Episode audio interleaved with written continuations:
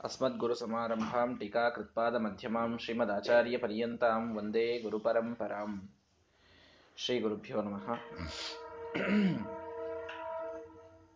ಸಮುದ್ರ ವಿಜಯದಲ್ಲಿ ವಿಷ್ಣುತೀರ್ಥರ ದಿವ್ಯವಾದ ಮಹಿಮೆಯನ್ನ ಹೇಳುವ ಸಂದರ್ಭದಲ್ಲಿ ಅವರು ಯಾವ ರೀತಿ ನಿಧಿಧ್ಯಾಸನವನ್ನ ಮಾಡಿದರು ಅನ್ನೋದನ್ನು ಹೇಳ್ತಾ ಸಮಾಧಿಯನ್ನೇ ಅವರು ಪಡೆದಿದ್ದಾರೆ ಸಮಾಧಿ ಅವಸ್ಥೆಯನ್ನ ಅವರು ಪಡೆದಿದ್ದಾರೆ ಅಖಂಡವಾದ ಧ್ಯಾನ. ಯಾವ ಅಡೆತಡೆಗಳು ಇಲ್ಲ. ಭಗವಂತನನ್ನ ನೋಡುವ ತವಕದೊಳಗೆ ಧ್ಯಾನದಲ್ಲಿ ಮುಳುಗಿದವರು ಹೊರಗಿನ ಜಗತ್ತಿನ ಪರಿವಿಲ್ಲದಂತೆ ಅವರು ಪರಿಪೂರ್ಣವಾಗಿ ಆ ಧ್ಯಾನಮಗ್ನರಾಗಿದ್ದಾರೆ. ಆ ಧ್ಯಾನಮಗ್ನರಾದ ಸಂದರ್ಭದಲ್ಲಿ ಅವರಿಗೆ ತಾವು ಹಿಡಿದ ತಪಸ್ಸಿನ ಪರಿಪೂರ್ಣವಾದ ಫಲವಾದ ಅಪರೋಕ್ಷ ಜ್ಞಾನವೂ ಕೂಡ ಆ ಸಂದರ್ಭದಲ್ಲಿ ಆಗಿದೆ. ಹೀಗಾಗಿ ಮೋಕ್ಷವನ್ನು ಬಿಟ್ಟರೆ ಇವರಿಗೆ ಕೊಡುವುದು ಇನ್ನೇನೂ ಉಳಿದಿಲ್ಲ ಅನ್ನುವಷ್ಟರ ಮಟ್ಟಿಗೆ ಭಗವಂತರನ್ನ ಸಂತೋಷಪಡಿಸಿದ್ದಾರೆ. ಅದನ್ನ ಹೇಳಲಿಕ್ಕೆ ಒಂದು ಮಾತನ್ನ ನಮಗೆ ನಾರಾಯಣ ಪಂಡಿತಾಚಾರ್ಯ ತಿಳಿಸಿದರು. ಮಧ್ವನಾಥ ಶ್ರೀಮದಾಚಾರ್ಯರಿಗೂ ನಾಥನಾದ ಭಗವಂತ ಅಥವಾ ಶ್ರೀಮದಾಚಾರ್ಯರು ಅಂತಿಟ್ಟುಕೊಳ್ಳಿ ಆ ಶ್ರೀಮದಾಚಾರ್ಯರ ತಮ್ಮನಲ್ಲಿ ಯಾವ ಅನುಗ್ರಹವನ್ನ ಮಾಡಿದನೋ ಭಗವಂತ ಯಾವ, ನಿನ್ನೆ ಶ್ರೀಮದ್ ಆಚಾರ್ಯರು ಯಾವ ರೀತಿಯಾಗಿ ಅನುಗ್ರಹ ಮಾಡಿದರು ಅನ್ನುವ ಅರ್ಥದಲ್ಲಿ ಕೇಳಿದ್ದೀರಿ, ಅದು ತಪ್ಪಲ್ಲ. ಅಥವಾ ಮಧ್ವನಾಥ, ಮಧ್ವರಿಗೂ ನಾಥನಾದಂತಹ ಭಗವಂತ ಶ್ರೀಮದಾಚಾರ್ಯರ ತಮ್ಮನಾದ ಮಧ್ವಾನುಜರಾದ ವಿಷ್ಣು ತೀರ್ಥರಲ್ಲಿ ಯಾವ ರೀತಿಯ ಅನುಗ್ರಹ ಮಾಡಿದ, ಅದನ್ನ ಸಚಿತ್ತ ಅವಿಷಯತ್ವಾದ್ವಾ, ಗೋಪ್ಯತ್ವಾದ್ವಾ, ನವರ್ಣ್ಯತೆ ಅಂತ ಒಂದು ಮಾತನ್ನು ನಾರಾಯಣ ಪಂಡಿತಾಚಾರ್ಯ ಹೇಳಿದರು. ನಿಮ್ಮ ಬುದ್ಧಿಗೆ ನಿಲುಕದ್ದಾದ್ದರಿಂದ, ಅದು ಗುಪ್ತವಾಗಿ ಇಡಬೇಕಾದ್ದರಿಂದ ಅದನ್ನ ನಾನು ಹೇಳುವುದಿಲ್ಲ. ನಾನು ವರ್ಣನೆ ಮಾಡ್ತಾ ಇಲ್ಲ. ಭಗವಂತನ ಅನುಗ್ರಹ ಜ್ಞಾನಿಗಳ ಮೇಲೆ ಎಷ್ಟು ದಿವ್ಯವಾದದ್ದು ಅನ್ನುವುದನ್ನ ಎಲ್ಲ ಕಡೆಗೆ ಹೇಳಬೇಕು ಅಂತಿಲ್ಲ. ಅರ್ಥಾತ್ ಅದೊಂದು ಒಂದು ಪ್ರತೀತಿಯೂ ಕೂಡ ಇದೆ. ಯಾವಾಗ ಅವರ ದಿವ್ಯವಾದಂತಹ ಒಂದು ಎಷ್ಟೋ ಜನ ದೇವಾಂಶ ಸಂಭೂತರಿರ್ತಾರೆ. ಬೇರೆ ಬೇರೆ ಅವರಿಗೆ ಅತೀತ ಅನಾಗತ ಜ್ಞಾನವಾಗ್ತಾ ಇರ್ತದೆ. ಆ ಸಂದರ್ಭದಲ್ಲಿ ಅದೆಲ್ಲವನ್ನ ಎಲ್ಲರ ಮುಂದೆ ಪ್ರಕಟ ಮಾಡುವುದು ಅಷ್ಟು ಯುಕ್ತವಲ್ಲ ಅನ್ನುವಂತಹ ಒಂದು ಪ್ರತೀತಿ ಶಾಸ್ತ್ರದಲ್ಲಿ ಇದೆ. ಆ, ಒಂದು ಕಥೆ ಹೇಳ್ತಾರೆ. ಒಂದು ಊರಿನೊಳಗೆ, ಒಂದು ಹಳ್ಳಿಯೊಳಗೆ ಸತ್ಯಧ್ಯಾನ ಶ್ರೀಪಾದಂಗಳವರು ಇದ್ದಂತಹ ಸಮಯ. ಆ ಸಮಯದೊಳಗೆ ಎಲ್ಲ ಶಿಷ್ಯರು ಸುಮ್ಮನೆ ವಾಕಿಂಗ್ ಅಂತ ರಾತ್ರಿ ಊಟ ಆದಮೇಲೆ ಹೋದಂತಹ ಸಂದರ್ಭ. ಸ್ವಾಮಿಗಳವರೊಬ್ಬರೇ ಆ ಪೂಜಾ ಮನೆಯೊಳಗೆ, ಅಂದ್ರೆ ಯಾವ ಇಳ್ಕೊಂಡಂತಹ ಮನೆ ಇತ್ತು ಒಂದು ಸಣ್ಣ ಮನೆ, ಆ ಮನೆಯೊಳಗೆ ಸ್ವಾಮಿಗಳು ಒಬ್ಬರೇ ಇದ್ರು ಅಂತ. ಆ ಸ್ವಾಮಿಗಳು ಒಬ್ಬರೇ ಇದ್ದಂತಹ ಸಂದರ್ಭದೊಳಗೆ ಮುಂದೆ ಎಲ್ಲರೂ ವಾಕಿಂಗ್ ಹೋಗಿದ್ರು ಎಲ್ಲರೂ ಮರಳಿ ಬರ್ತಾ ಇದ್ರು, ಎಲ್ರಿಗೂ ಕೂಡ ಒಂದು ಏನೋ ದಿವ್ಯವಾದ ಜ್ಯೋತಿ ಆ ಮನೆಯಿಂದ ಆಕಾಶ ಮಂಡಲಕ್ಕೆ ಹಾರಿದಂತೆ ಅದು ಕಂಡಿತು ಅಂತ. ಆಗಿ ನೋಡಿದಂತಹ ಪಂಡಿತರು ಹೇಳಿದಂತಹ ಮಾತು ನಮ್ಮ ಗುರುಗಳು ಹೇಳಿದ್ದು. ಏನೋ ಒಂದು ದಿವ್ಯವಾದ ಜ್ಯೋತಿ ಅದು ಒಮ್ಮೆ ಬಂದು ಅಪ್ರತ್ಯಕ್ಷವಾದಂತೆ ಅದು ಆಕಾಶಕ್ಕೆ ಜಿಗಿದಂತೆ ಭಾಸವಾಯಿತು. ಯಾರಿಗೂ ಏನು ತಿಳಿದಿರಲಿಲ್ಲ. ಆದರೆ ಆ ದಿನವಾದ ಮೇಲೆ ಪ್ರಾಯ ಸತ್ಯಜ್ಞಾನದಿತ ಶ್ರೀಪಾದಂಗಳವರಿಗೆ ಒಂದು ರೀತಿಯೊಳಗೆ ಈ ಜಗತ್ತಿನಲ್ಲಿ ಏನು ನಡೆದಿದೆ ಅನ್ನೋದೇ ಗೊತ್ತಿಲ್ಲದಂತಹ ಒಂದು ಅವಸ್ಥೆಗೆ ಅವರು ಹೋದರು ಅಂತ ನಾವು ಕೇಳ್ತೇವೆ. ಮುಂದೆ ಸತ್ಯಪ್ರಜ್ಞ ತೀರ್ಥರಿಗೆ ಆಗ ಆಶ್ರಮವಾಗಿತ್ತು.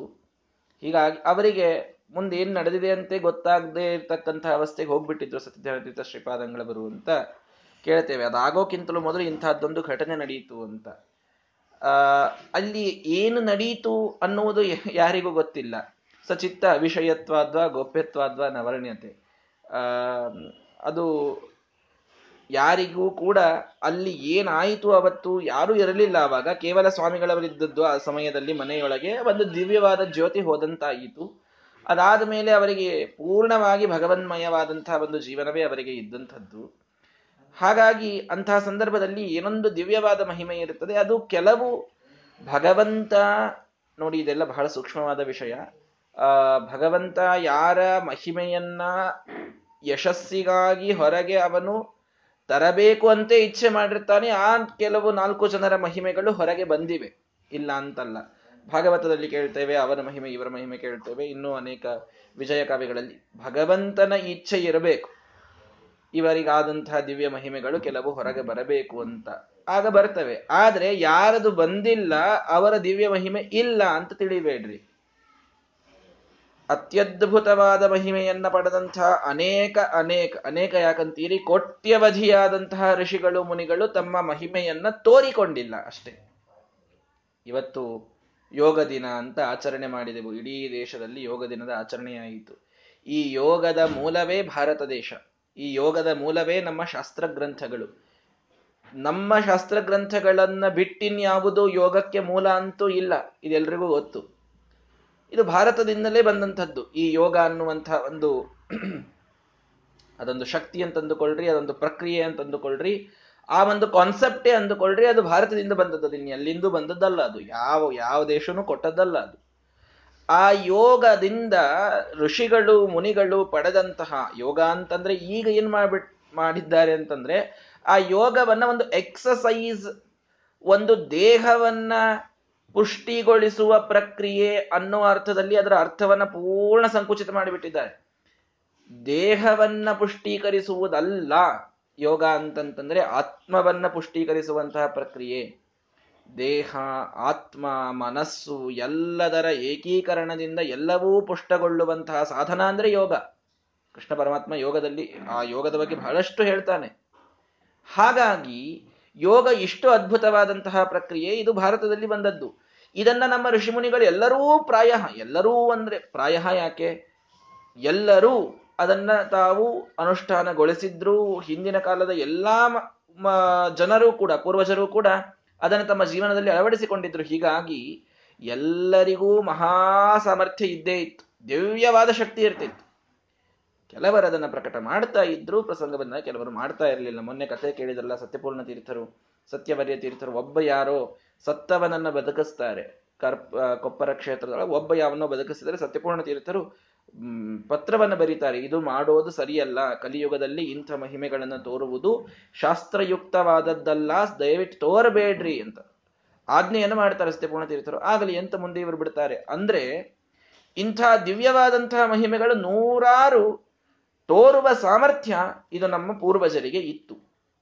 ಯೋಗದ ದಿನದಂದು ಇದನ್ನು ನಾವು ಅರ್ಥ ಮಾಡಿಕೊಳ್ಳಬೇಕು. ನಮ್ಮ ಭಾರತೀಯ ಆಧ್ಯಾತ್ಮಿಕ ಪ್ರಪಂಚದಲ್ಲಿ ಯೋಗದ ಮಹತ್ವವನ್ನು ನಾವು ತಿಳಿದಾಗ ಅದು ನಮ್ಮ ಇಡಿಯಾದ ಆತ್ಮವನ್ನ ಪುಷ್ಟೀಕರಿಸುವ ಪ್ರಕ್ರಿಯೆ, ಅದನ್ನು ಪುಷ್ಟೀಕರಿಸಿಕೊಂಡಂತಹ ಮಹಾಮಹಿಮೋಪೇತರು ದಿವ್ಯವಾದಂತಹ ಶಕ್ತಿ ಉಳ್ಳಂಥವರು ಕೋಟ್ಯವಧಿ ಸಂಖ್ಯೆಯಲ್ಲಿ, ಪ್ರಾಯ ಎಲ್ಲರೂ ಅಂತಹ ಸಂಖ್ಯೆಯಲ್ಲಿ ಇದ್ದಂಥ, ಎಲ್ಲರೂ ಅಂತಹ ಒಂದು ಶಕ್ತಿಯಲ್ಲಿ ಇದ್ದಂಥವರು ಅದು ಬರಬರ್ತಾ ನಮ್ಮ ಯೋಗದ ಒಂದು ಅದರಲ್ಲಿ ಶ್ರದ್ಧೆ ನಮಗೆಲ್ಲ ಕಡಿಮೆ ಆಗ್ತಾ ಹೋದಂತೆ ಅದರ ಫಲ ಇವತ್ತು ಕಡಿಮೆಯಾಗಿ ಕೇವಲ ದೇಹದ ಪುಷ್ಟೀಕರಣ ಅನ್ನುವಲ್ಲಿ ಬಂದು ನಿಂತಿದೆ. ಅಥವಾ ಸ್ವಲ್ಪ ಕೊನೆಯಲ್ಲೊಂದು ಹತ್ತು ನಿಮಿಷ ಧ್ಯಾನ ಮಾಡಿಸ್ತಾರೆ ಅನ್ನೋದಕ್ಕೆ ಮನಸ್ಸಿನ ಸೂಪರ್ಫಿಷಿಯಲ್ ಆದ ಪುಷ್ಟೀಕರಣ ಅನ್ನೋದಕ್ಕೆ ಬಂದು ನಿಂತಿದೆ ಅದರ ಅರ್ಥ.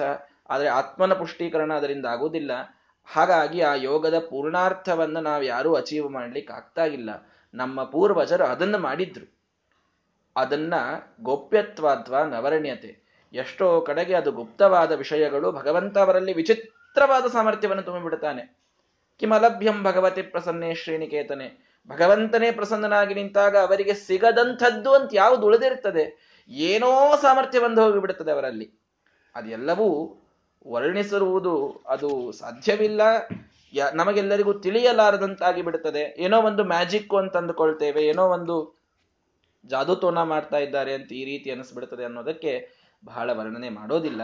ಆದ್ರೆ ಅವರಿಗೆಲ್ಲ ದಿವ್ಯವಾದಂತಹ ಶಕ್ತಿ ಇದು ಅದ, ಇದು ಒಲಿದಿರ್ತದೆ ವಿಷ್ಣು ತೀರ್ಥರಿಗೂ ಅಂತಹ ಶಕ್ತಿ ಇದು ಒಲಿಯಿತು ಅಂತ ಇಲ್ಲಿ ನಮಗೆ ತಿಳಿಸಿಕೊಡ್ತಾ ಇದ್ದಾರೆ.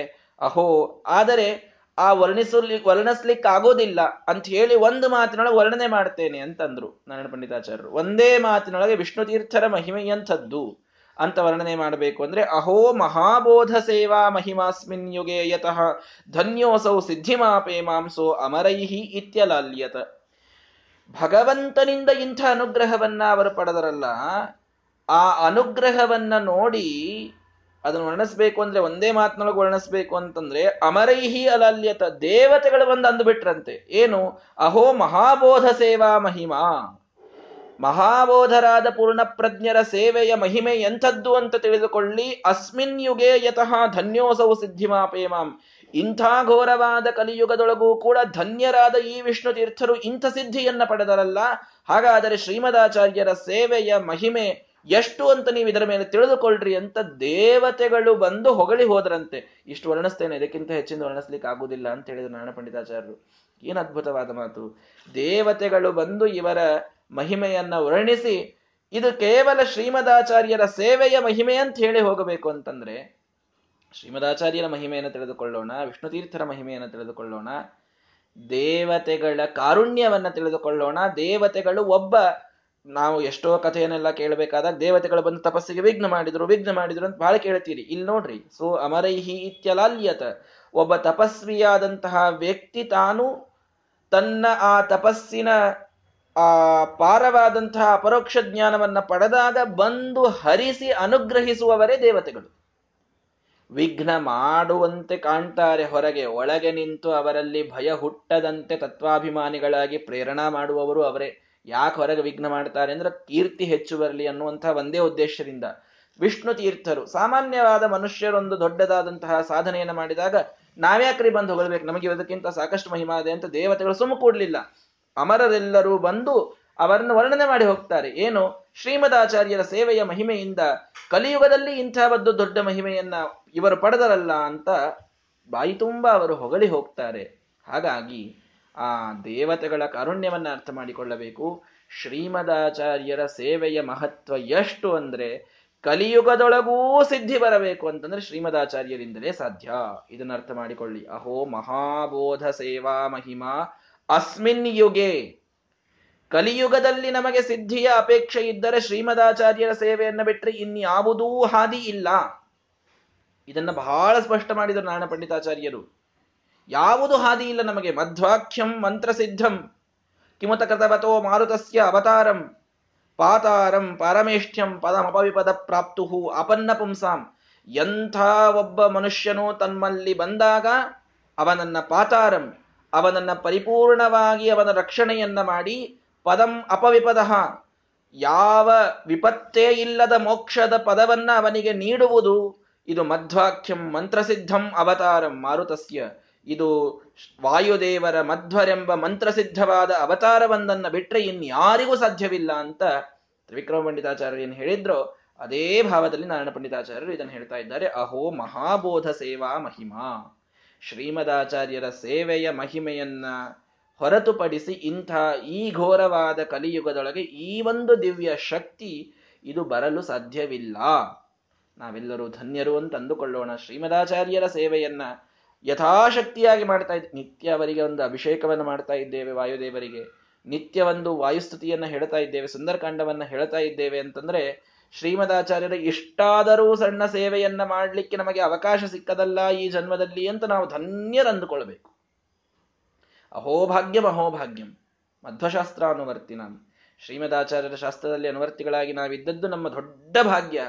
ಯಾಕೆಂದ್ರೆ ಅವರ ಸೇವೆಯೇ ನಮಗೆ ಮೋಕ್ಷಕ್ಕೆ ಕಾರಣ ಅಂತ ಅನ್ನೋದು ಸಿದ್ಧವಾಗ್ತಾ ಇದೆ. ವಿಷ್ಣು ತೀರ್ಥರ ಕಥೆ ಇತ್ಯಾದಿ ಎಲ್ಲ ಸ್ಮಂದ ವಿಜಯದ ಕಥೆಗಳನ್ನು ನೋಡಿದಾಗ ಅದನ್ನ ನಾವು ಹೇಳೋದಲ್ಲ, ದೇವತೆಗಳು ಬಂದು ವರ್ಣನ ಮಾಡ್ತಾ ಇದ್ದಾರೆ. ಇದು ಕೇವಲ ಶ್ರೀಮದಾಚಾರ್ಯರ ಸೇವೆಯ ಮಹಿಮೆ. ಇವರಿಂಥ ಒಂದು ಅವಸ್ಥೆಯನ್ನ ಪಡೆದದ್ದು, ಇಂಥ ಒಂದು ಯಶಸ್ಸನ್ನು ಪಡೆದದ್ದು ಅಂತ ಅಂದ ಮೇಲೆ, ನಾವು ನಮ್ಮನ್ನ ಧನ್ಯರು ಅಂತಂದುಕೊಳ್ಳಲಿಕ್ಕೆ ಇದೊಂದು ದೊಡ್ಡದಾದಂತಹ ಕಾರಣ ಅಂತ ನಾವು ತಿಳಿದುಕೊಳ್ಳಬೇಕು. ಹೀಗೆ ಆ ವಿಷ್ಣು ತೀರ್ಥರು ದಿವ್ಯವಾದಂತಹ ಮಹಿಮೆಯನ್ನು ತೋರ್ತಾ ಇದ್ದಾರೆ. ಆಗ ಆ ಹರಿಶ್ಚಂದ್ರ ಪರ್ವತದಲ್ಲಿದ್ದಂತಹ ಆ ವಿಷ್ಣು ತೀರ್ಥರನ್ನ ಅವರ ಶಿಷ್ಯರೊಬ್ಬರು ಸಮೀಪಿಸ್ತಾರೆ. ಯಾರವರು ತೀವ್ರವ್ರತಃ, ಅತೀಂದ್ರಿಯವಿತ್ ವಿದ್ಯಾಬ್ಧಿ ತರ್ಕಪಂಡಿತ, ಅನಿರುದ್ಧ ಪದಾಧಾರ, ಪ್ರೇಷ್ಠ ಶಿಷ್ಯ, ತಮಾಯಯೋ.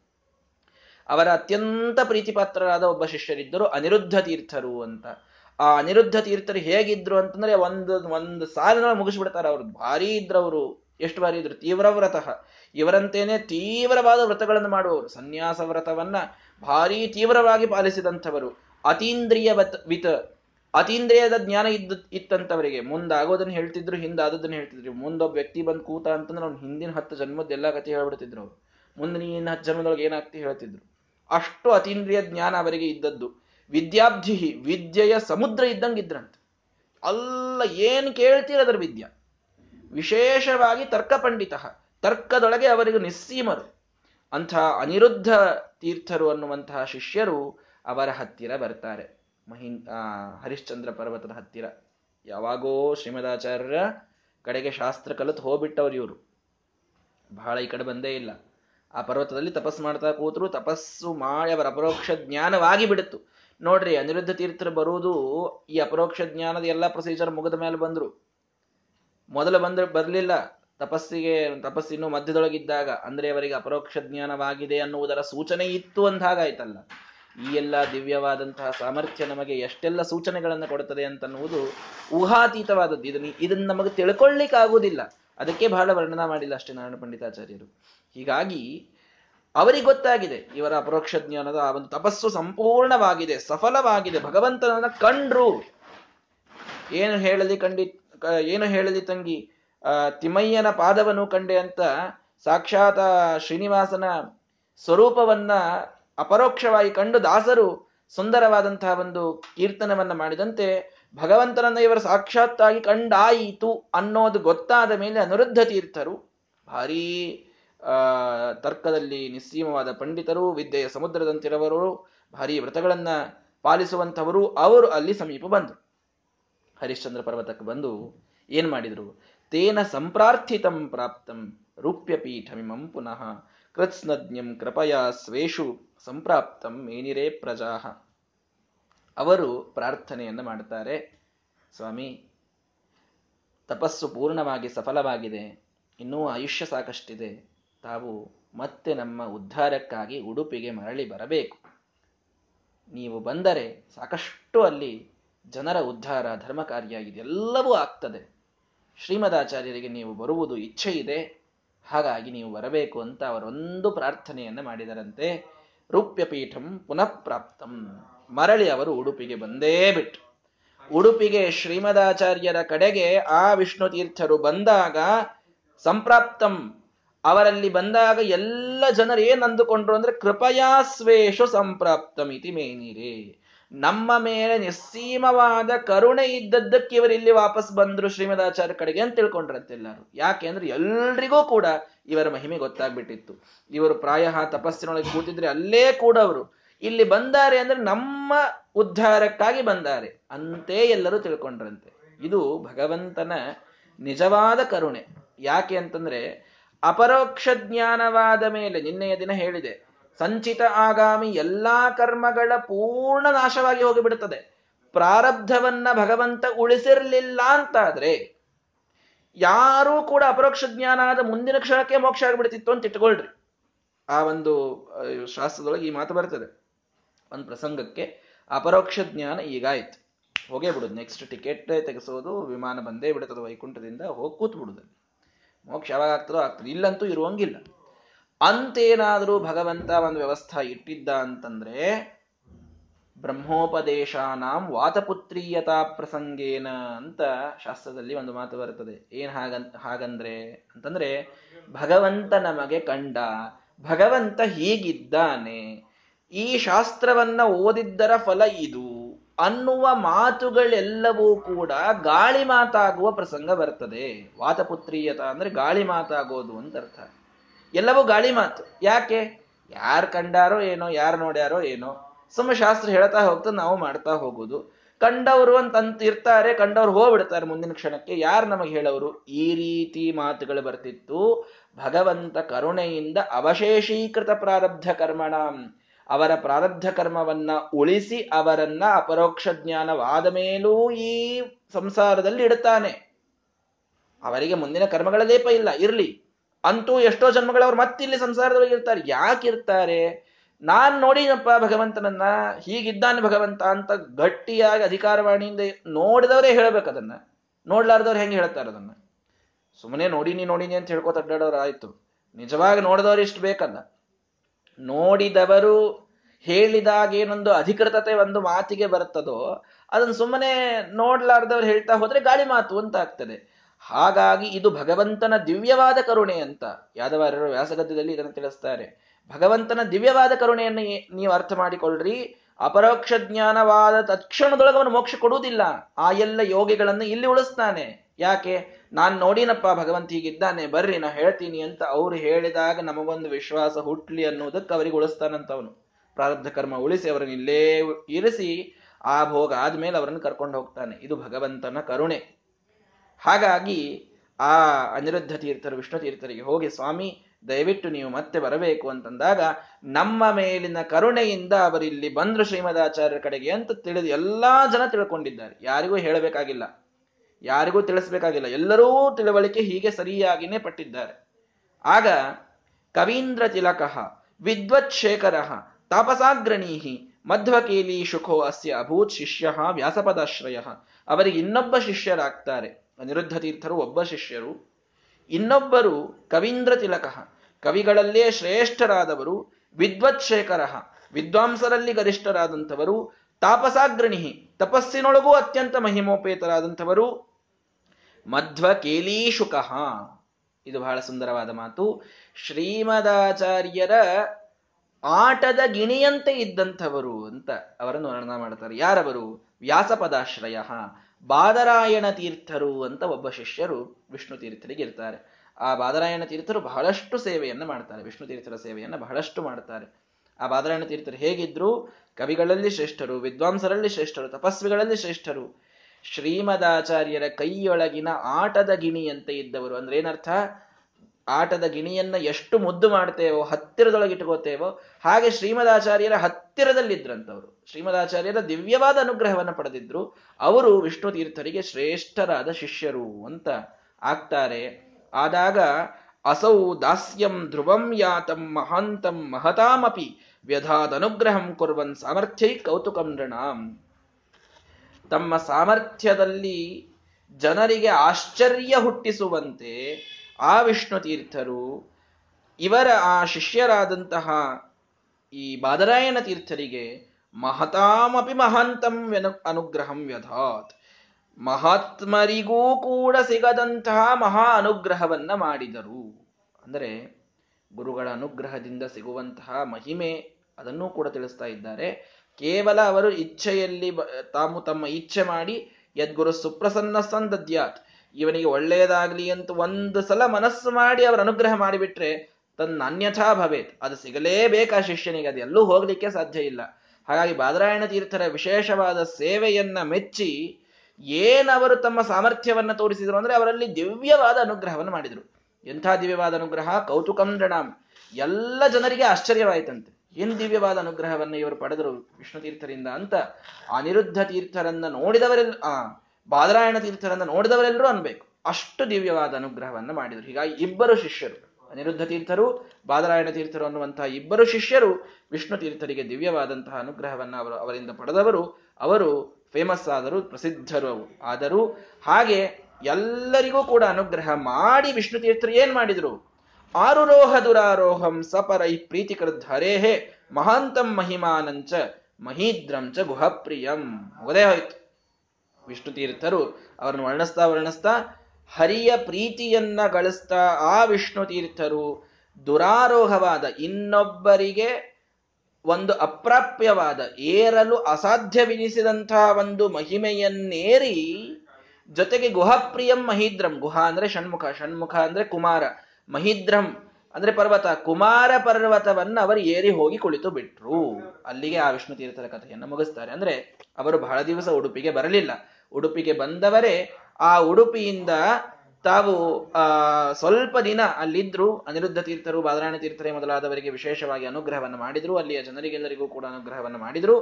ಅನುಗ್ರಹ ಆಯಿತು, ಮುಗದೋಯ್ತು. ಕುಮಾರ ಪರ್ವತಕ್ಕೆ ಅವರು ಮತ್ತೆ ಹೋಗಿಬಿಟ್ರು. ಮಹಾ ಒಂದು ಮಹಿಮೆಯನ್ನ ತೋರಿದವರಾಗಿ ಯಾರಿಂದಲೂ ಅಸಾಧ್ಯವೆನಿಸಿದಂತಹ ಒಂದು ಎತ್ತರವನ್ನೇರಿ, ಕುಮಾರ ಪರ್ವತವನ್ನೇರಿ ಅವರ ತಪಸ್ಸಿಗೆ ತಾವು ಹೋಗಿಬಿಟ್ಟಿದ್ದಾರೆ. ಹೀಗೆ ವಿಷ್ಣು ತೀರ್ಥರ ದಿವ್ಯವಾದ ಮಹಿಮೆಯನ್ನು ನಮಗೆ ಸಮರ್ಥ ವಿಜಯ.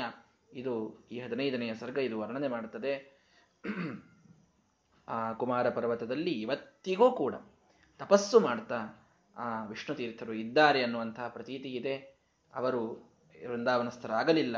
ಅಲ್ಲಿಯೇ ತಪಸ್ಸು ಮಾಡ್ತಾ ಉಳಿದಿದ್ದಾರೆ. ಎಷ್ಟೋ ಸಾವಿರ ವರ್ಷಗಳಾದ ಮೇಲೆ ಶ್ರೀಮದಾಚಾರ್ಯರ ಗ್ರಂಥಗಳೆಲ್ಲ ಲುಪ್ತವಾಗುವ ಒಂದು ಸಮಯ ಬರ್ತದೆ. ಏನೂ ಗ್ರಂಥ ಉಳಿದಿರೋದಿಲ್ಲ. ಆ ಸಮಯದಲ್ಲಿ ಅವರು ಮತ್ತೆ ಬರ್ತಾರೆ. ನೋಡಿ, ಅವರ ಮಹಿಮೆ ಎಂಥದ್ದು ಅಂದ್ರೆ ಇನ್ನೂ ಸಾವಿರಾರು ವರ್ಷ ಅಲ್ಲಿದ್ದು ತಪಸ್ಸು ಮಾಡಿ ಅವರು ಬರುವವರಿದ್ದಾರಂತೆ. ಬಂದು ಇಲ್ಲೊಂದು ಗ್ರಾಮ ಇದೆ, ಆ ಉಡುಪಿಯ ಹತ್ತಿರ. ಆ ಒಂದು ಗ್ರಾಮದೊಳಗೆ ಒಂದು ಸರೋವರ ಇದೆ. ಆ ಸರೋವರದೊಳಗೆ ಶ್ರೀಮದಾಚಾರ್ಯರ ಎಲ್ಲಾ ಗ್ರಂಥಗಳನ್ನ ತಾಮ್ರದಲ್ಲಿ ಬರೆಸಿಟ್ಟು ಹೋಗಿದ್ದಾರಂತವ್ರು ಮೂವತ್ತೇಳು ಗ್ರಂಥಗಳನ್ನ ತಾಮ್ರದಲ್ಲಿ ಬರೆಸಿದ್ದಾರಂತೆ. ತಾಮ್ರದ ಶಾಸನವನ್ನ ಮಾಡಿ ಅದರ ಸರೋವರದ ಕೆಳಗಿಟ್ಟಿದ್ದಾರಂತೆ. ಸಿಗುವುದಿಲ್ಲ. ಇವತ್ತು ಹೋದ್ರೆ. ಆದ್ರೆ ಆ ವಿಚಿತ್ರ ಇದೆ ಸರೋವರ. ಅಲ್ಲಿಯ ನೀರು ಕುಡಿದ್ರೆ ತಾಮ್ರದ ನೀರು ಕುಡ್ದಂಗ ಆಗ್ತದೆ. ಅಂದ್ರೆ ತಾಮ್ರದೊಳಗೆ ಬಹಳ ತಿಟ್ಟು ನೀರು ಕುಡಿದಾಗ ಏನೊಂದು ಟೇಸ್ಟ್ ಇರ್ತದಲ್ಲ, ಆ ಟೇಸ್ಟ್ ಬರ್ತದೆ. ನಮಗಲ್ಲೆಲ್ಲೂ ತಾಮ್ರ ಕಾಣಿಸೋದಿಲ್ಲ ಗೋಪ್ಯತ್ವ ಅಥವಾ ನವರಣತೆ ಎಲ್ಲ ಕಡೆಗೆ ಅದನ್ನೇ ಇಟ್ಕೊಂಡ್ಬಿಡ್ರಿ. ಅದು ಗುಪ್ತ. ಅದು ಬಹಳ ತಿಳಿಯೋದಿಲ್ಲ. ಆದರೆ ಅನುಭವಕ್ಕೆ ಬರ್ತದೆ. ಕುಡಿದಾಗ ಅದು ತಾಮ್ರದ ಪೂರ್ಣ ಅಂಶ ಬರ್ತದೆ ಅದರಲ್ಲಿ. ಹೀಗಾಗಿ ಯಾವ ಮಿನರಲ್ ವಾಟರ್ ಏನೂ ಆಗಬಾರ್ದು. ಅಷ್ಟು ಭಾರಿ ಸ್ವಾದ ಬರ್ತದೆ. ಅಲ್ಲಿ ಇನ್ನೂ ಶ್ರೀಮದಾಚಾರ್ಯರ ಗ್ರಂಥಗಳಿವೆ. ಎಷ್ಟೋ ವರ್ಷಗಳಾದ ಮೇಲೆ ಅವು ಲುಪ್ತ ಆಗ್ತವೆ. ವಿಷ್ಣು ತೀರ್ಥರು ಆವಾಗ ಬರ್ತಾರೆ. ಬಂದು ಅಲ್ಲಿ ಆ ಗ್ರಂಥಗಳನ್ನು ತೆಗೆಸಿ ಎಲ್ಲರನ್ನ ಮತ್ತವರು ಉದ್ಧಾರ ಮಾಡಿ, ಪ್ರವಚನ ಮಾಡಿ, ನಮಗೆ ಶ್ರೀಮದಾಚಾರ್ಯರ ಗ್ರಂಥಗಳನ್ನು ಒದಗಿಸಿಕೊಟ್ಟು ಮತ್ತೆ ತಾವು ತಪಸ್ಸು ಮಾಡಿ ಅವರು ಮೋಕ್ಷಕ್ಕೆ ಹೋಗುವವರಿದ್ದಾರೆ. ಇಷ್ಟು ವಿಷ್ಣು ತೀರ್ಥರ ಮಹಿಮೆ ಅಂತ. ಸುಮಧ್ವ ವಿಜಯ ನಮಗೆ ಬಹಳ ಸುಂದರವಾಗಿ ವರ್ಣಿಸ್ತದೆ. ನಾನು ಮೊದಲೇ ಹೇಳಿದಂತೆ ಬಹಳ ಯಾರ ಬಗ್ಗೆಯೂ ಹೇಳದಂಥವರು ನಾರಾಯಣ ಪಂಡಿತಾಚಾರ್ಯರು. ನೋಡ್ರಿ, ಆ ಬಾದರಾಯಣ ತೀರ್ಥರ ಬಗ್ಗೆ ಹೇಳಬೇಕು ಅಂದ್ರೆ ಒಂದು ಶ್ಲೋಕ, ಕವೀಂದ್ರ ತಿಲಕ ವಿದ್ವತ್ಶೇಖರ ತಾಪಸಾಗ್ರಣಿ ಮಧ್ವಕೇಲಿ ಶುಕಃ, ಅಸ್ಯ ಅಭೂತ್ ಶಿಷ್ಯ, ವ್ಯಾಸಪದಾಶ್ರಯ, ಮುಗಿದೋಯ್ತು ಅವ್ರದ್ದು ಅನಿರುದ್ಧ ತೀರ್ಥರ ಬಗ್ಗೆ ಹೇಳ್ರಿ ಅಂತಂತಂದ್ರೆ ತೀವ್ರವ್ರತಃ, ಅತೀಂದ್ರಿಯವಿತ, ವಿದ್ಯಾಬ್ಧಿ ತರ್ಕ ಪಂಡಿತ ಅನಿರುದ್ಧ ಪದಾಧಾರ, ಪೃಷ್ಠ ಶಿಷ್ಯ, ಮುಗಿತು ಪ್ರತಿನೇ ಮುಗಿತು ಒಂದು ಶಿಷ್ಯ, ಒಂದು ಶ್ಲೋಕದ ಎಷ್ಟು ಭರ ಅವರಿಗೆ, ಎಷ್ಟು ಗಡಿಬಿಡಿ ಅದ ಅವರಿಗೆ? ಯಾಕೆ ಗಡಿಬಿಡಿ ಇದೆ? ಶ್ರೀಮದಾಚಾರ್ಯರ ಕಥೆ ಒಳಗೆಲ್ಲೂ ಲೋಪ ಆಗಬಾರ್ದು. ಶ್ರೀಮದಾಚಾರ್ಯ ಕಥೆಯಿಂದ ಕಾನ್ಸಂಟ್ರೇಷನ್ ಡಿವಿಯೇಟ್ ಆಗಬಾರ್ದು. ಅಂತ ಇಷ್ಟು ಶ್ರೀಮದಾಚಾರ್ಯರ ಕಥೆಯನ್ನ ಹೇಳುವ ತವಕ ಉಳ್ಳಂತಹ ನಾರಾಯಣ ಪಂಡಿತಾಚಾರ್ಯರು ಈ ಸರ್ಗದ ಒಂದು ಹತ್ತು ಹದಿನೈದು ಶ್ಲೋಕಗಳಲ್ಲಿ ವಿಷ್ಣು ತೀರ್ಥರ ಮಹಿಮೆಯನ್ನು ಹೇಳುತ್ತಾರೆ ಅಂತಂದ್ರೆ, ಆ ವಿಷ್ಣು ತೀರ್ಥರ ದಿವ್ಯವಾದಂತಹ ಮಹತ್ವ ಎಷ್ಟು ಅನ್ನೋದು ನಮಗೆ ಇದರಿಂದ ಗೊತ್ತಾಗಬೇಕು. ದೇವತೆಗಳೂ ಕೂಡ ಹರಿಸಿ ಅನುಗ್ರಹಿಸಿದಂತಹ ಒಂದು ಆ ತಪಶಕ್ತಿ, ಅದು ವಿಷ್ಣು ತೀರ್ಥರದು ಆ ವಿಷ್ಣು ತೀರ್ಥರು ತಾವು ಕುಮಾರ ಪರ್ವತವನ್ನು ಸೇರಿದ್ದಾರೆ. ಹೀಗಾಗಿ ಅವರು ಬಹಳ ಈ ಶ್ರೀಮದಾಚಾರ್ಯ ಶಿಷ್ಯರಲ್ಲಿ ಬಹಳ ಪ್ರಸಿದ್ಧಿಗೆ ಬರಲಿಲ್ಲ. ಪ್ರಸಿದ್ಧರೇ, ಆದರೆ ಬಹಳ ವರ್ಷ ಭೂಮಿಯ ಮೇಲೆ ಇದ್ದವರಲ್ಲ ಜ್ಞಾನಪ್ರಚಾರದಲ್ಲಿ ತೊಡಗಿದವರಲ್ಲ. ಹಾಗಾದರೆ ಶ್ರೀಮದಾಚಾರ್ಯರ ಶಿಷ್ಯಾಗ್ರಗಣ್ಯರು ಯಾರಾದರು? ವಿಷ್ಣು ತೀರ್ಥರು ಹೋದರು ಅಂತಾಯಿತು. ತಾವು ಪರ್ವತಕ್ಕೆ ತಪಸ್ಸಿಗೆ ಹೋದರು. ಹಾಗಾದರೆ ಯಾವ ಶಿಷ್ಯರು ವಿಷ್ಣು ತೀರ್ಥರ ಆ ಒಂದು ಗಮನದ ನಂತರದೊಳಗೆ, ಅಥವಾ ಅವರು ಇದ್ದಾಗಲೂ ಕೂಡ, ಶ್ರೀಮದಾಚಾರ್ಯರ ಹೃದಯದ ಗದ್ದುಗೆಯನ್ನು ಏರಿದಂತಹ ಶ್ರೇಷ್ಠತಮರಾದ ಶಿಷ್ಯರು ಯಾರು? ಅನ್ನುವುದು ಮುಖ್ಯವಾದ ಪ್ರಶ್ನೆ. ಒಂಬತ್ತನೇ ಸರ್ಗದಲ್ಲಿ ಅವರು ಬಂದು ಹೋಗಿದ್ದಾರೆ. ಮತ್ತೊಮ್ಮೆ ಅವರ ದಿವ್ಯವಾದ ಮಹಿಮೆ ಇಲ್ಲಿ ಪ್ರಾರಂಭವಾಗ್ತದೆ. ಅದೇ ಸಾಕ್ಷಾತ್ ಪೂರ್ಣ ಪ್ರಜ್ಞೆ ಕೃತಂ ಭಾಷ್ಯಂ ಆದೌ ತದ್ಭಾವಪೂರ್ವಕಂ ಯೋ ನಮಸ್ತಸ್ಮೈ ಪದ್ಮನಾಭಾಕ್ಯ ಯೋಗಿನಿ ಅಂತ ಹೇಳಿದಂತೆ ಶ್ರೀಮದಾಚಾರ್ಯರ ಪಟ್ಟದ ಶಿಷ್ಯರು ಅನ್ನಿಸಿಕೊಂಡು ಅವರ ಪರಿಪೂರ್ಣವಾದಂತಹ ಸೇವೆಯನ್ನ ಮಾಡಿ ಆದಿ ವ್ಯಾಖ್ಯಾನಕಾರರು, ಆದಿ ಟೀಕಾಕೃ ಟೀಕಾರಾಯರು ಅಂತ ತಾವು ಅನಿಸಿಕೊಂಡು ಪೂರ್ಣವಾದಂತಹ ಒಂದು ಸಮಾಜಕ್ಕೆ ಶ್ರೀಮದಾಚಾರ್ಯರ ಗ್ರಂಥಗಳ ಪರಿಚಯವನ್ನ ಮಾಡಿಸಿಕೊಟ್ಟಂತಹ ಹಿರಿಮೆ ಅದು ಪದ್ಮನಾಭ ತೀರ್ಥರ ಹಿರಿಮೆ. ಅವರ ದಿವ್ಯವಾದ ಚರಿತ್ರೆಯನ್ನು ಕೆಲವು ಶ್ಲೋಕಗಳಲ್ಲಿ ಮುಂದೆ ಹೇಳುವವರಿದ್ದಾರೆ. ಅವರ ಚರಿತ್ರೆ ಹಿಂದೆ ಬಂದು ಹೋಗಿದೆ. ಅದನ್ನೇ ಸ್ವಲ್ಪ ಮುಂದೆ ಅವರು ವರ್ಣಿಸುವವರಿದ್ದಾರೆ. ಅಂತಹ ಪದ್ಮನಾಭ ತೀರ್ಥರ ಮಹಿಮೆಯನ್ನ ನಾಳೆಯ ದಿನ ಕೇಳೋಣ. ಆ ಇಬ್ಬರೂ ಗುರುಗಳಿಗೆ ಅವರನ್ನು ನೀಡಿದಂತಹ ಸ್ವಾಮಿ ಶ್ರೀಮದಾಚಾರ್ಯರಿಗೆ ಹಾಗೂ ಭಗವಂತನಿಗೆ ಭಕ್ತಿಪೂರ್ವಕವಾಗಿ ನಮನವನ್ನ ಮಾಡ್ತಾ ಅವರ ಆ ಎಲ್ಲ ಆ ಒಂದು ಈ ಏನೆಲ್ಲ ವರ್ಣಿಸ್ತಾ ಇದ್ದಾರೆ ಅದೆಲ್ಲ ಉಡುಪಿ, ಪಾಜಕ ಈ ಒಂದು ಪ್ರದೇಶದ ವರ್ಣನೆ ಇಲ್ಲಿ ಬರ್ತಾ ಇರುವಂಥದ್ದು. ಹಾಗಾಗಿ ಅಲ್ಲಿ ಅವರು ಬೇಗನೆ ನಮ್ಮೆಲ್ಲರನ್ನ ಕರೆಸಿಕೊಂಡು ಈ ಮಂಗಳದ ಒಂದು ನಿರ್ವಿಘ್ನತೆಯನ್ನು ಅವರು ಅನುಗ್ರಹಿಸಲಿ ಅಂತೂ ಕೂಡ ಪ್ರಾರ್ಥನೆಯನ್ನು ಮಾಡಿಕೊಳ್ಳೋಣ. ಶ್ರೀಕೃಷ್ಣಾರ್ಪಣ ಮಸ್ತು ಹರಯೇ ನಮಃ.